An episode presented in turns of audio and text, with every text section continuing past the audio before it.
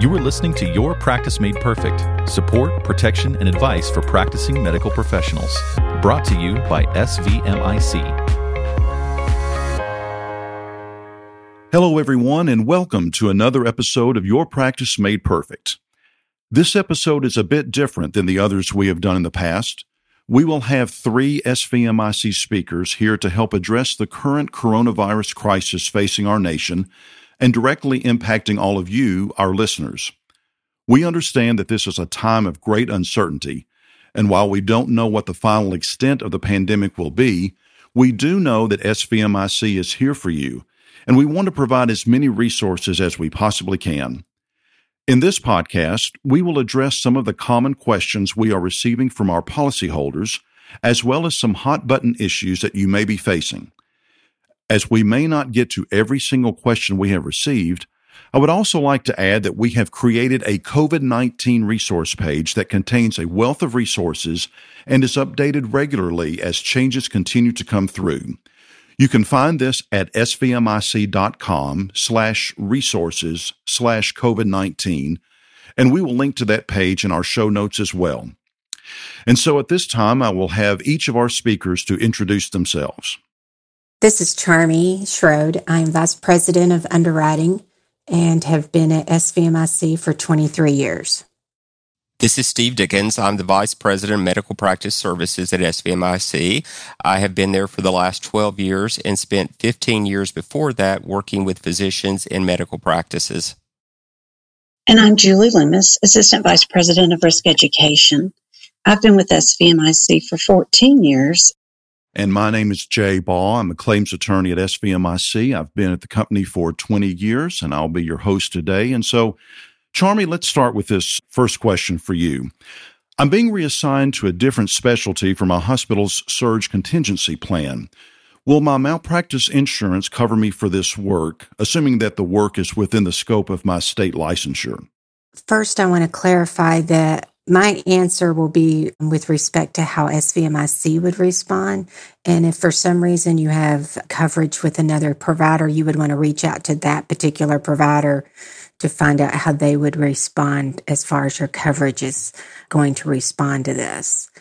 SVMIC is more than happy to work with you if a physician is willing and chooses to be reassigned to help out in this crisis situation.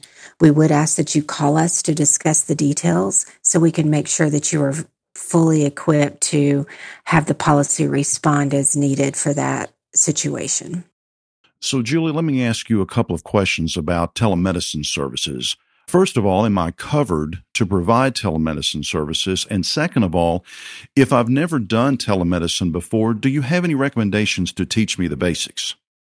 Yes, to follow up with Charmy's comments earlier about coverage, at SVMIC, we pretty swiftly recognized the need for our policyholders to start rendering medical professional services through telemedicine. We have also seen that that has dramatically increased and seems to be going very well for many of our providers. So coverage is there, as Charmy mentioned, as much of our region is under the states of emergency for this COVID 19 pandemic, there are currently no changes necessary for adding telemedicine to your policy under the following circumstances. And again, it would be appropriate to call underwriting to check. So you want to be sure you're practicing within the scope of your licensure. You're following the telemedicine guidelines, if any, of your state medical board and I'll make a note here that those are changing quite frequently. You may want to look at the Federation of State Medical Boards, which is fsmb.org to see they are keeping a great update daily, practically, of all of the states of emergency for the various states. You also want to ensure that you're providing care to an established patient and or you can provide care to a new patient who resides within a state in which coverage has already been agreed upon by SVMIC. So again, we recommend that you speak with the underwriting department before you go into the telemedicine arena, and particularly if you plan to practice on new patients or in other states. As far as the recommendations for teaching basics of telemedicine, there are a lot of great providers out there who are doing this. Let's start with if you have an electronic health record system or an EHR, check with your vendor. They have functionality built in to facilitate telehealth visits where you can just use a component within your own system that may help ensure a more seamless integration.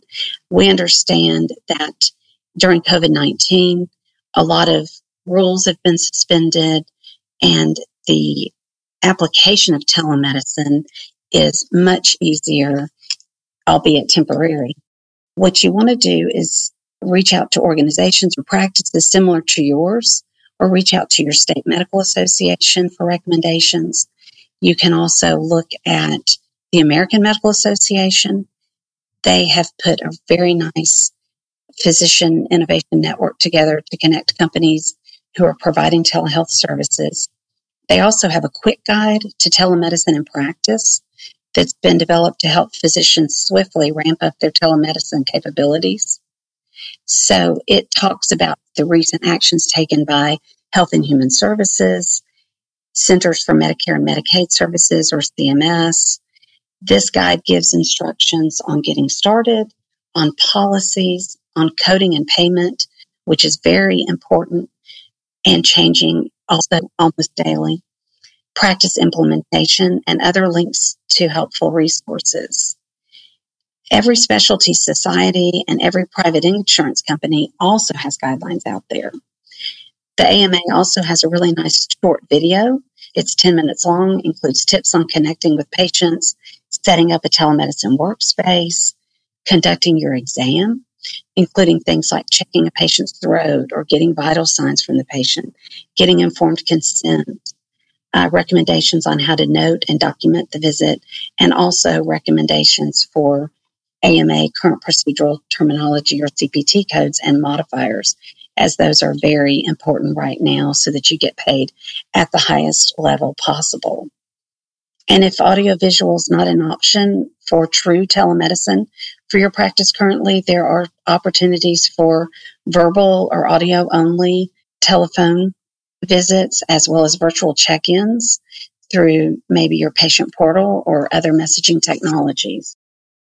So, Steve, let me ask you this question Can I see new patients or should I only see established patients? That sounds like it should be a simple yes or no question, but there are some complexities there, some of which Charmy and Julie have mentioned. Certainly, we are seeing many physician practices now that are seeing established patients via telemedicine. And there is no issue with that. In terms of seeing new patients, while the rules have been relaxed, there are some things physicians and practices really need to consider. And those are the issue of licensure, the scope of practice, as well as the individual payers most of the regulations that we've seen come out in the relaxation of rules have really centered around what CMS is doing with Medicare.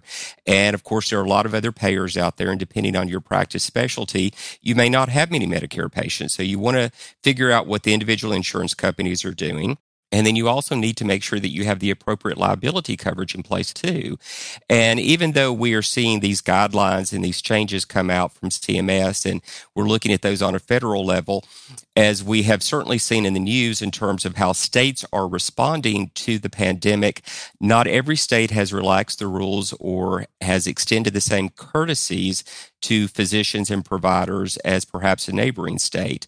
So you want to make sure that you have researched those rules. You may be required to have a license in a different state where the patient is residing, even if that is an established patient. If you're seeing new patients in a new state, you want to make sure that you contact SVMIC to ensure that the appropriate coverage is there as well too. There are a number of really good FAQs on our website that address these changes and will walk you through this process. I would encourage you to review those before you do start doing telemedicine or even as you're continuing to do telemedicine and see changes within your practice. And of course, you're welcome to call us with specific questions. So, Charmy, let me ask you this question. Let's say my patient volume is down 50% from normal. Do I have to keep paying my full malpractice premium? SVMIC called an emergency board meeting to gather the physician board together to decide on a quick action for us to be responsive to this immediate need that you have with the significant reduction of your patient volume due to the requirements and restrictions that have been placed on each of the practices. So, no, you don't need to pay the full price during this. SVMIC has implemented a temporary discount to be applied for those that let us know that their practice has significant reduction in the patient volume.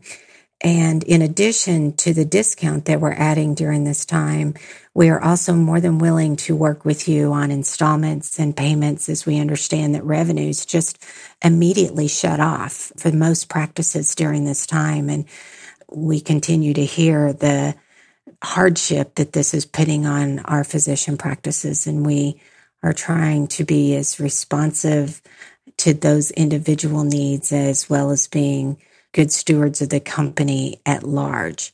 So if you do have a significant reduction in your practice, please contact the underwriting department so we can help you walk through what your options are to help with your premium during this mm-hmm. period of time.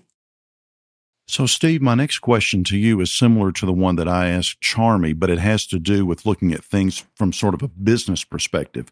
My practice has come to a virtual standstill, and many of the procedures are considered non essential and my patients are canceling. And so this is impacting my ability to pay my employees as well as myself. So, do you have any suggestions and what are my options in this situation?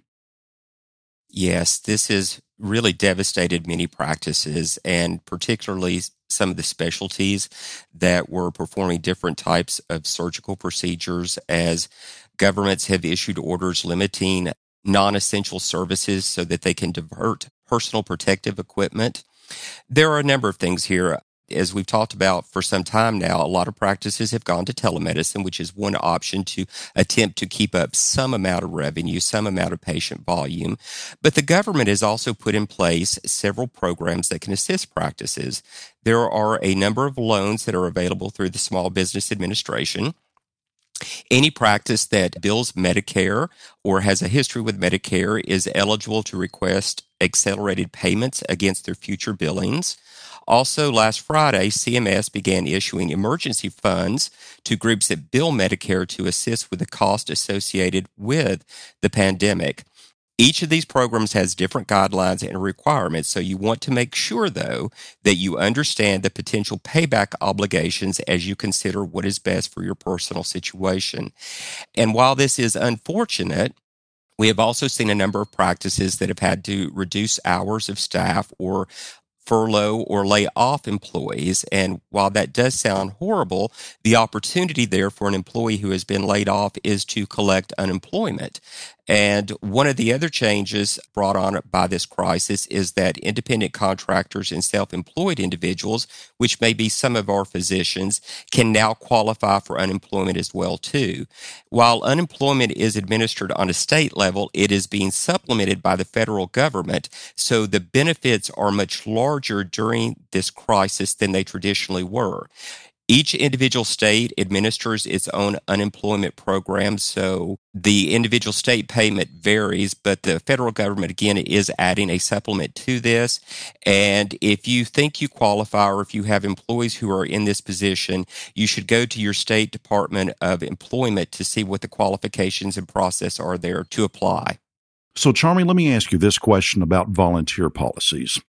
I'm a retired physician, but I want to come back to volunteer during the public health emergency. What happens to my tail insurance and how do I get a volunteer policy? And what if I already have a volunteer policy? Am I covered to help during the surge? It has been so rewarding to talk to the physicians that are willing to jump in and help wherever is needed. And we really appreciate that, that heart to serve. We want to respond favorably to those kind of requests. It is my understanding there is some immunity that is being granted for physicians that are volunteering in the crisis situation. So to answer the question, it sounds like it should be very straightforward, but it depends on where you plan to volunteer, how long you've been out of the practice of medicine, what your current volunteer policy is. If you have a current volunteer policy with us and you want to volunteer in an area that is within the same state in which you had the volunteer policy issued for, then we would accommodate that certainly for you to go in and help and volunteer in that situation. If you plan to volunteer in a different state, for example, going to New York to volunteer there, there would be, like I said, immunity for those that are volunteering for specific COVID situations.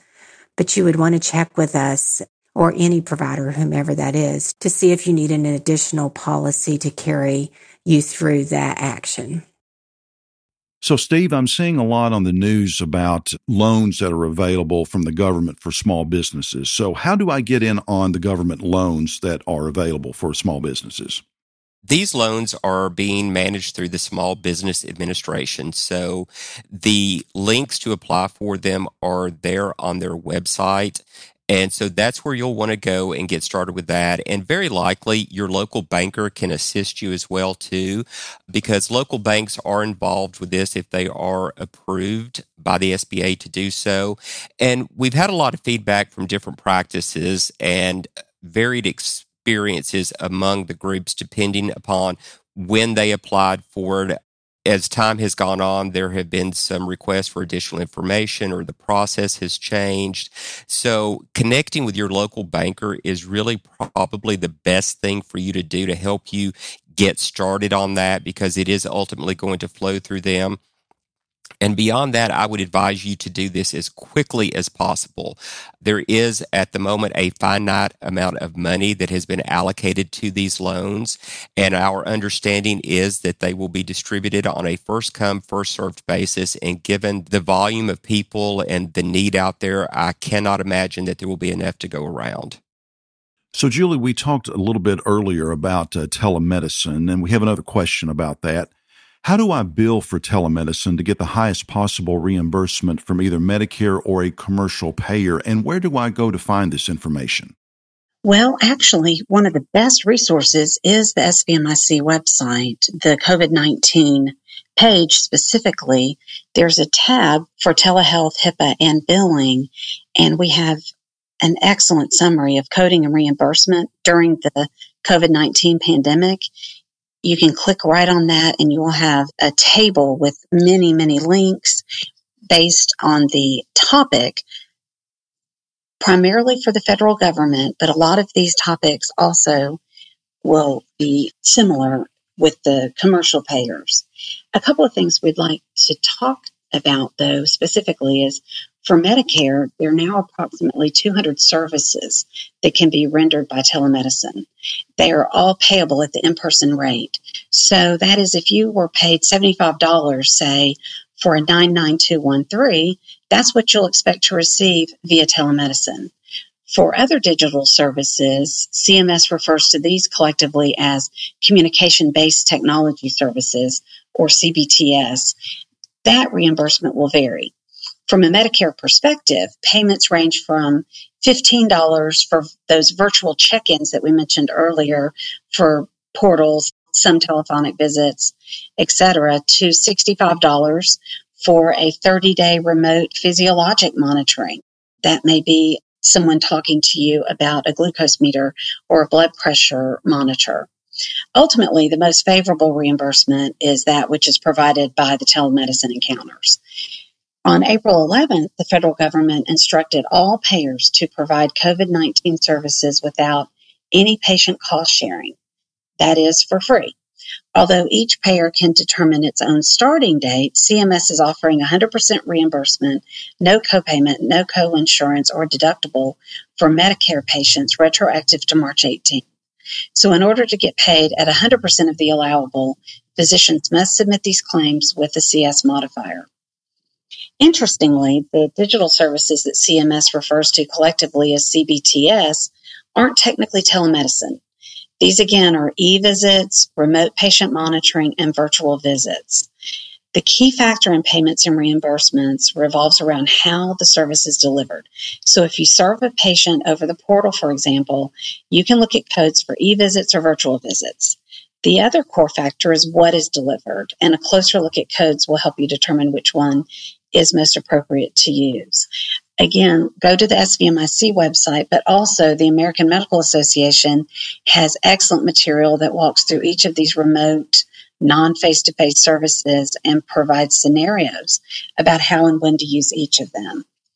Be sure to document when your visit begins and ends to meet the length requirements for payer and or states based on the requirements of coding and billing also keep a checklist for how you have to document in order to meet those particular regulations so, Steve, another question that we have uh, dealing with reimbursement is whether or not Medicare is doing any advanced payments. Yes, they are. That is one of the relief options that is available to groups. It is not an automatic event, though. It is something that a physician must request. And in general, assuming that the physician, the practice meets the qualifications, you can request 100% of the three previous month's Medicare payments.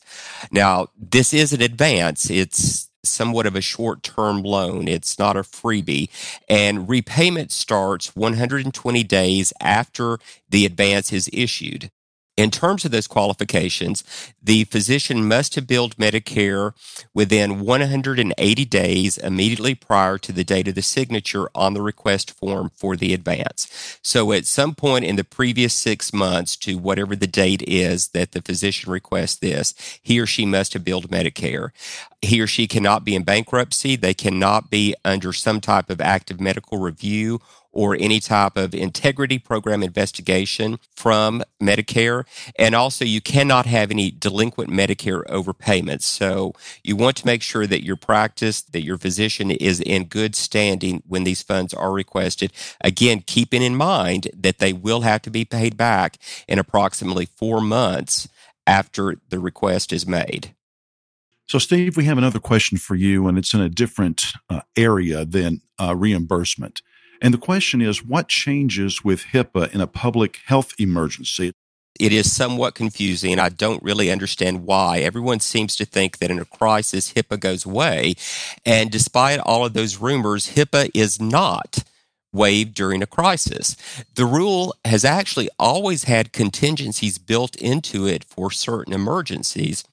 Where I believe this confusion stems from is the relaxation of the rules as they relate only to telemedicine for the duration of this public health emergency.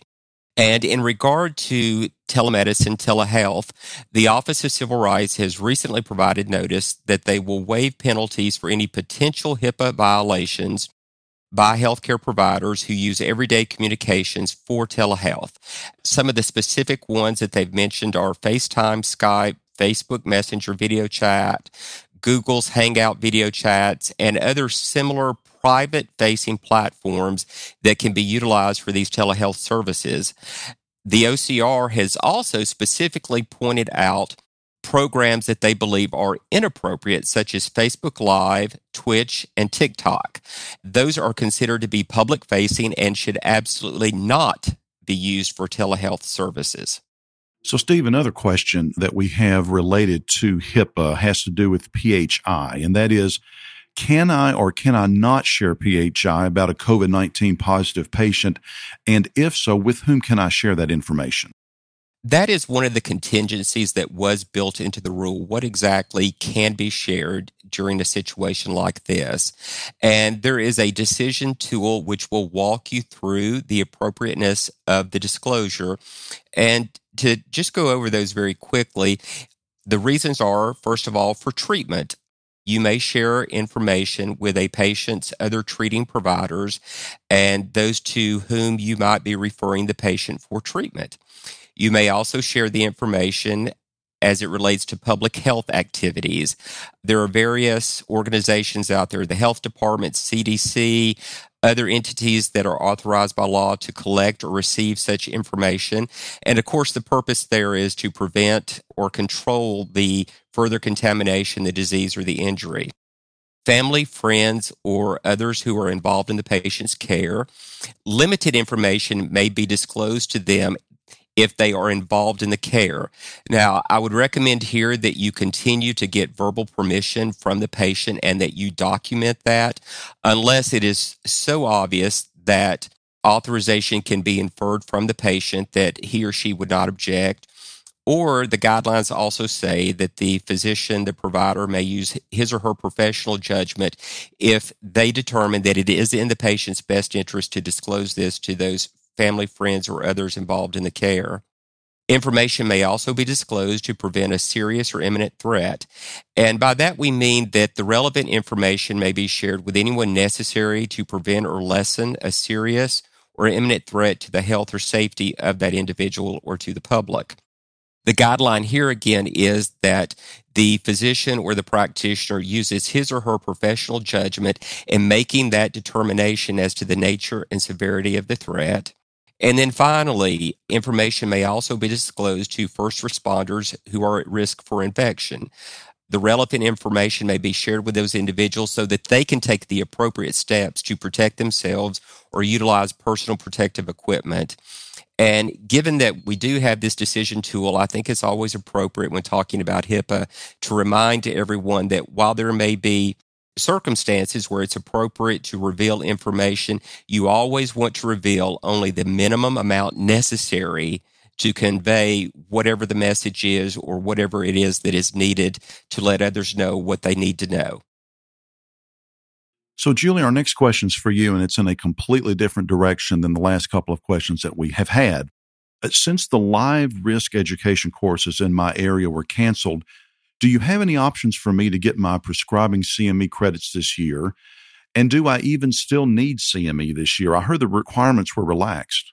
Yes, SVMIC has an option for prescribing CME credits this year for all policyholders in our insured states. And yes, with a few exceptions, healthcare practitioners are still required to meet their continuing education obligations for licensure renewal. Some states have suspended certain requirements for applications to reinstate licensure, such as in the case of retirees reentering medicine during this COVID pandemic. So there was a little confusion there. Certain rules and policies are suspended in order to grant a license, certificate, or registration to a healthcare professional without requiring that individual to demonstrate continued competency or even submit to an interview before licensing board provided that the individual satisfies all other requirements for licensure, certification, or registration. So generally, the CME requirements will remain in place for current licensees. SVMIC is putting up an online version of the live risk education seminar titled Prescribing Controlled Drugs, Minimizing the Risks for all of its policyholders and other prescribers. For policyholders looking for specialty specific and other general CME options, we also offer 11 courses on various topics, including telemedicine, documentation, burnout, as well as risks pertaining to specialties, including anesthesia, surgery, and radiology. As an added benefit, now through the remainder of the year, SVMIC has made all online education courses free of charge. So this is really a great benefit to policyholders, and I hope that everyone is able to take advantage. So, Steve, there are a lot of uh, mayors and governors who have issued executive orders. And if I am under an executive order to not have more than 10 people gathered, I'm wondering if that applies to physicians' offices. Those executive orders typically relate to public gatherings for non essential purposes. I am not aware of any restrictions placed on gatherings in physician offices. Typically, what we've seen in terms of the executive orders as they relate to physicians have been about the provision of essential versus non essential services. Again, the goal there is to eliminate non essential services, thinking that we can save personal protective equipment or we can transfer it to facilities where it is more desperately needed. Now, as you pointed out, Jay, we are seeing both local municipalities and state governments issue these orders. So you do want to check those local websites and review those executive orders to see what it is that they say to make sure that you are following those. Some of them have done a more thorough job of defining what a non essential service is. And if you have any questions about those types of things, your local medical board, your state medical board should be a good resource to provide you further guidance about that. Now, having said that, we realize that many practices are still up and running and are still having patients in their offices. So I do think there's some steps you can take that will help you better comply with the social distancing guidelines again, to begin with, think about what is essential versus non essential. And that is really a clinical decision. That is a decision the physician has to make.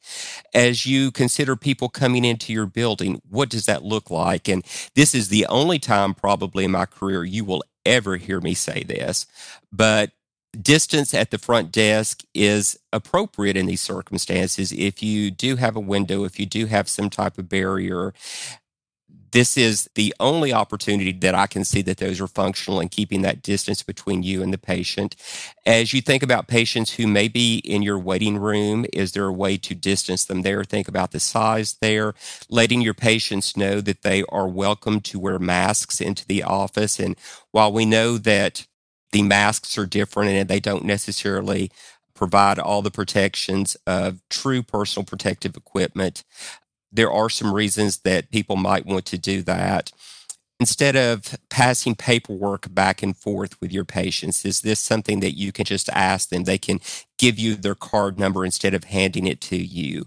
Using baskets if you need to get insurance cards instead of touching one another and handing those back and forth. One of my rare outings recently, we were out and and in paying for something, the person at the desk just asked us to insert our card and said, Is it okay if you don't sign the receipt? And so we never really touched one another back and forth there to the extent that you have hand sanitizer that you can use that at the desk keeping your building your facilities clean disinfecting all of those types of things we know that there are practices now that are asking patients to sit in the parking lot and they'll call them on their cell phones to let them know when it's safe for them to come to the building they're using that to maintain social distancing so just consider those different types of ways you might do things to help protect everyone not only your patients but your staff as well too so, Julie, we have a couple of more questions about uh, telemedicine. And the first question is How do I prescribe controlled substances via telehealth or telemedicine?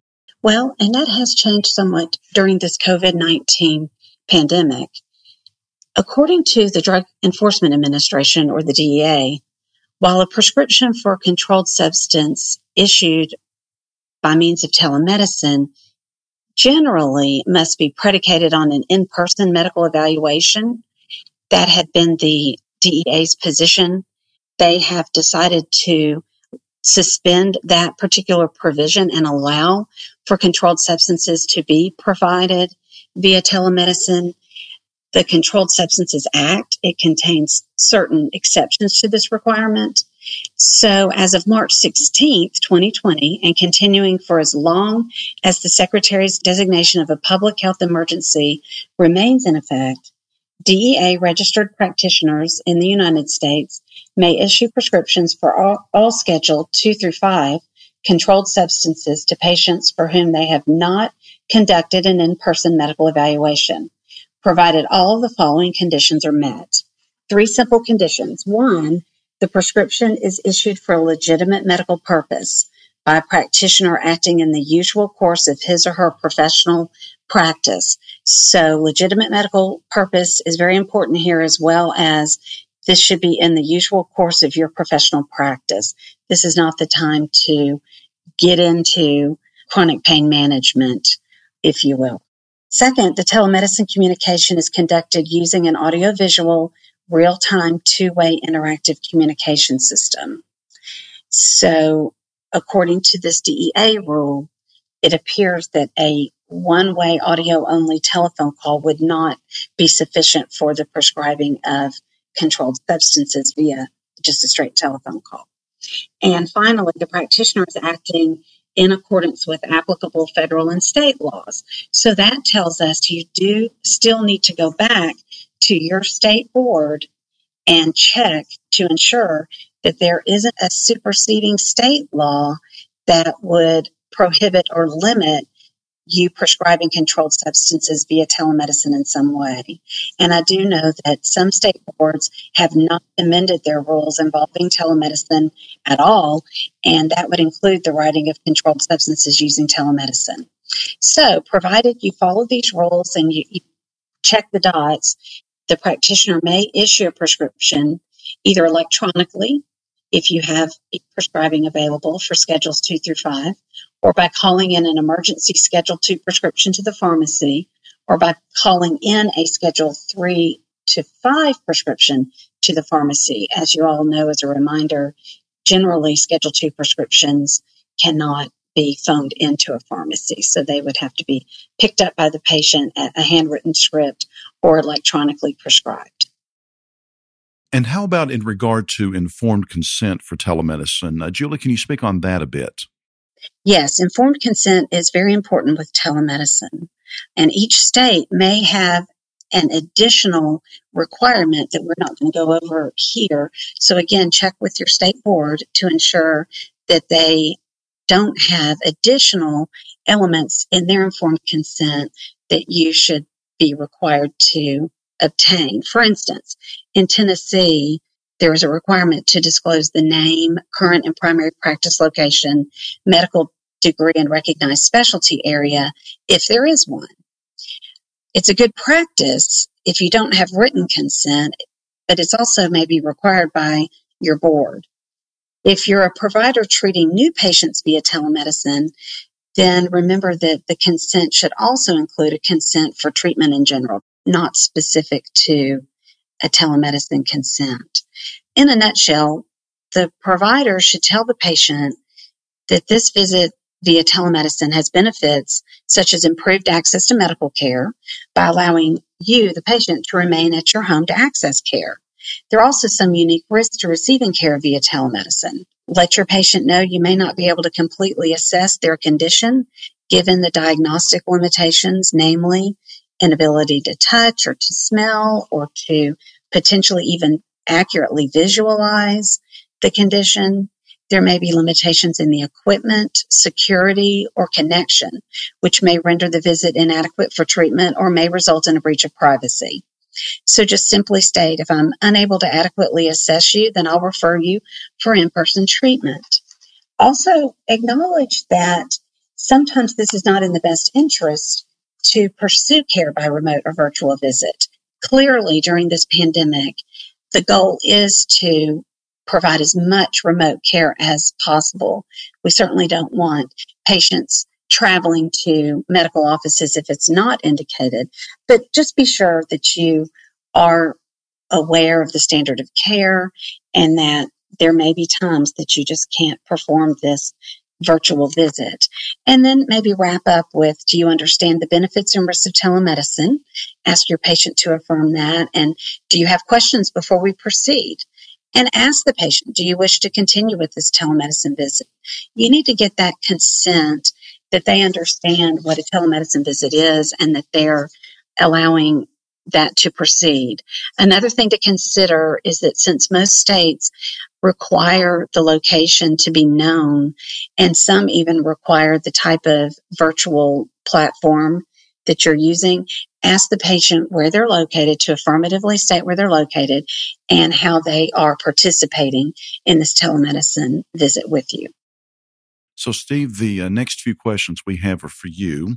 Once practices and physicians are able to start seeing patients full time again, it may take some time for reimbursements to catch up. So, is there any advice for those who may deal with this? Yes, physicians and offices should expect a lag in payments. As we all know, there is generally some type of payment floor that is enforced by the payor in terms of the time between the claim is submitted and when the claim is actually paid. So right now, practices, physicians, practitioners need to go ahead and get in the mindset that that's what's going to happen. So in terms of advice, the first thing I would suggest is that physicians and groups look at those government programs that are currently available to see what you might be eligible for to help minimize the impact to your cash flow. There are links on our site on the COVID page that go to the Small Business Administration. We've got some FAQs there that talk about the different programs that are available. Again, as I said earlier, you want to apply for these as soon as possible because they are being administered on a first come, first served basis. Beyond that, what you can really be doing now is looking at your operations. Do you have any opportunities to minimize existing office expenses? Now is the time to talk to your business partners, to talk to your vendors about possibly extending the payment terms on products that, that you are purchasing.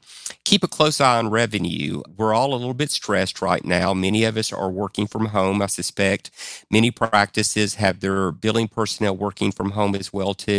Make sure that they are continuing to keep billing current, that they are monitoring how they're managing accounts, that they're following up on denials, requests for information, those types of things that are going on. You don't want to cut off cash flow on services that have already occurred and have already been billed. If you don't have a line of credit, now is the time to talk to your banker. Uh, great opportunity when you're talking to them about these small business administration loans is to go ahead and open up the conversation with them about a line of credit at some point we will return to some version of normal and physicians will begin seeing practices again. Indeed, I, I, think many practices probably will be overwhelmed with the appointments that they've had to cancel or reschedule. So not unreasonable to consider a line of credit to get you through this short term. If you have business interruption insurance, that is an essential component of any good disaster preparation plan, any business continuity plan. So talk to your broker and see if there are resources available there as well too. Again, I really encourage practices to take the initiative now to think about where they're going to be a few months from now and get ahead of the curve because there will be people who won't stop to think about these things and you don't want to get caught up in the logjam of them trying to manage their operations at this point. So go ahead, take the time while you have it to sit down and think about who can I call on? Who are the business partners I can work with? What are the resources available to me to plan for the future? So, Steve, another question for you would be Do I still have to report my QPP data on time? CMS has actually extended the deadline to April 30th at 8 p.m. Eastern. Again, the deadline to report the QPP data has been extended to April 30th at 8 p.m. Eastern for groups, for physicians that want to submit the data, you need to go ahead and assume that that deadline is going to stick. We've not seen any indication that it's going to be extended. So don't wait until April 30th thinking, oh, you know, they're going to extend it and then being caught in a situation where you have to do it. Beyond that, however, CMS is also allowing the use of an extreme and uncontrollable circumstance clause to grant exceptions to physicians to practitioners and groups who have submitted their data or who have not submitted their data.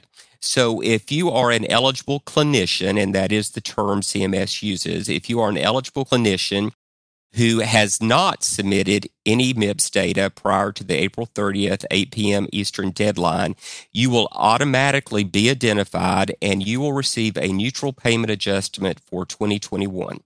So, again, if you have not submitted any data and do not submit it by April 30th, there is nothing you need to do. The government will automatically take care of that and you will receive no adjustment in 2021. For those groups who have started the submission of the data but are for whatever reason unable to complete their data, you must submit an application citing the extreme and uncontrollable circumstances of the COVID 19 crisis and you have to submit that application between April 3rd and April 30th to override any previous data submission. So again, if you have not reported and are not going to report, you're fine. If you want to report, you have until 8 p.m. Eastern on April 30th. If you have made only a partial report and want to stop that, then you need to request the exemption to do so or you need to complete it. And as I've been talking about groups who say, well, you know, there are so many groups who, who aren't going to do it or who are going to just take the exemption. I want to make sure I get mine in. Remember, the entire idea behind the merit incentive payment system is that groups who get a payment increase are taking money from groups that get a decrease. And we very likely will see few decreases in the coming year. So, so the likelihood of getting a significant increase for reporting your data is pretty slim, but it is an individual group decision whether you want to go ahead and do so. So, Steve, our last question is for you. How should we direct our patients on how we are handling the coronavirus situation? That's a really important issue. I know a lot of patients are very concerned uh, about what their physicians, about what practices are doing. So, the first thing is to look at what are your normal modes of communication. You want to make sure that your website is updated. If you are a practice that is utilizing a patient portal, that information is there available to your patients. If you have phone triage systems of any type, uh, these automated answering systems, re record those messages to let your patients know what's going on. If you are using reminder systems for appointments, whether they are automated or individual phone calls, that's a great time to let your patients know what it is that they need to know about your office hours, about scheduling appointments, about what to do if they think they do have the virus about how you're going to manage these types of things. We have seen several groups, depending upon how they're managing the situation, that have made the determination they want to mail letters to their patients. We have two sample letters on our website that you are welcome to download. Both require modification to your specific circumstances. They should be printed on your office letterhead. So if you do want to take a look at those examples, they might be a good starting point for you. But it is very important that you let your patients know what you're doing. So look at all those different modes of communication you have and make sure that they are updated to reflect the current situation. I just want to make one other point too. Charmy, Julie, and I have discussed a lot of things today. And as we've tried to address these questions we've been getting from physicians and practice executives in their groups, I want to make sure that everyone understands that the information we've given out today is in the context of the public health emergency. Many of the things that we're dealing with are the result of exemptions, of a relaxation of rules, of executive orders. These are all intended to be temporary. Now, at some point, we will return to some version of normal, although none of us probably know what that looks like. But as you consider the changes around how you're operating your practice, these government programs, telehealth, all of these things, understand that there will very likely be significant changes or in some cases, a total reversion back to the way that the rules were once the emergency is declared over. So please keep that in mind. This is not the way we will do business forever. Well, as we bring this episode to a close, I'd like to thank uh, Charmy and Steve and Julie for joining us today and providing all of this very important information through a very difficult time that we're going through. And I would also like to thank all of our listeners for everything that you're doing during this COVID 19 pandemic. Uh, we know that uh, your practice can be very uh, demanding, especially during these trying times. And if there's any way that we at SVMIC can be of any help, please feel free to give us a call. As a reminder, we want to let you know that we have a COVID 19 resource page that's available for you, and it can be found at svmic.com slash resources slash COVID 19, and we will link to that page in our show notes as well. Thank you for listening. Thank you for listening to this episode of Your Practice Made Perfect with your host, Jay Baugh. Listen to more episodes, subscribe to the podcast, and find show notes at svmic.com slash podcast. The contents of this podcast are intended for informational purposes only and do not constitute legal advice. Policyholders are urged to consult with their personal attorney for legal advice, as specific legal requirements may vary from state to state and change over time.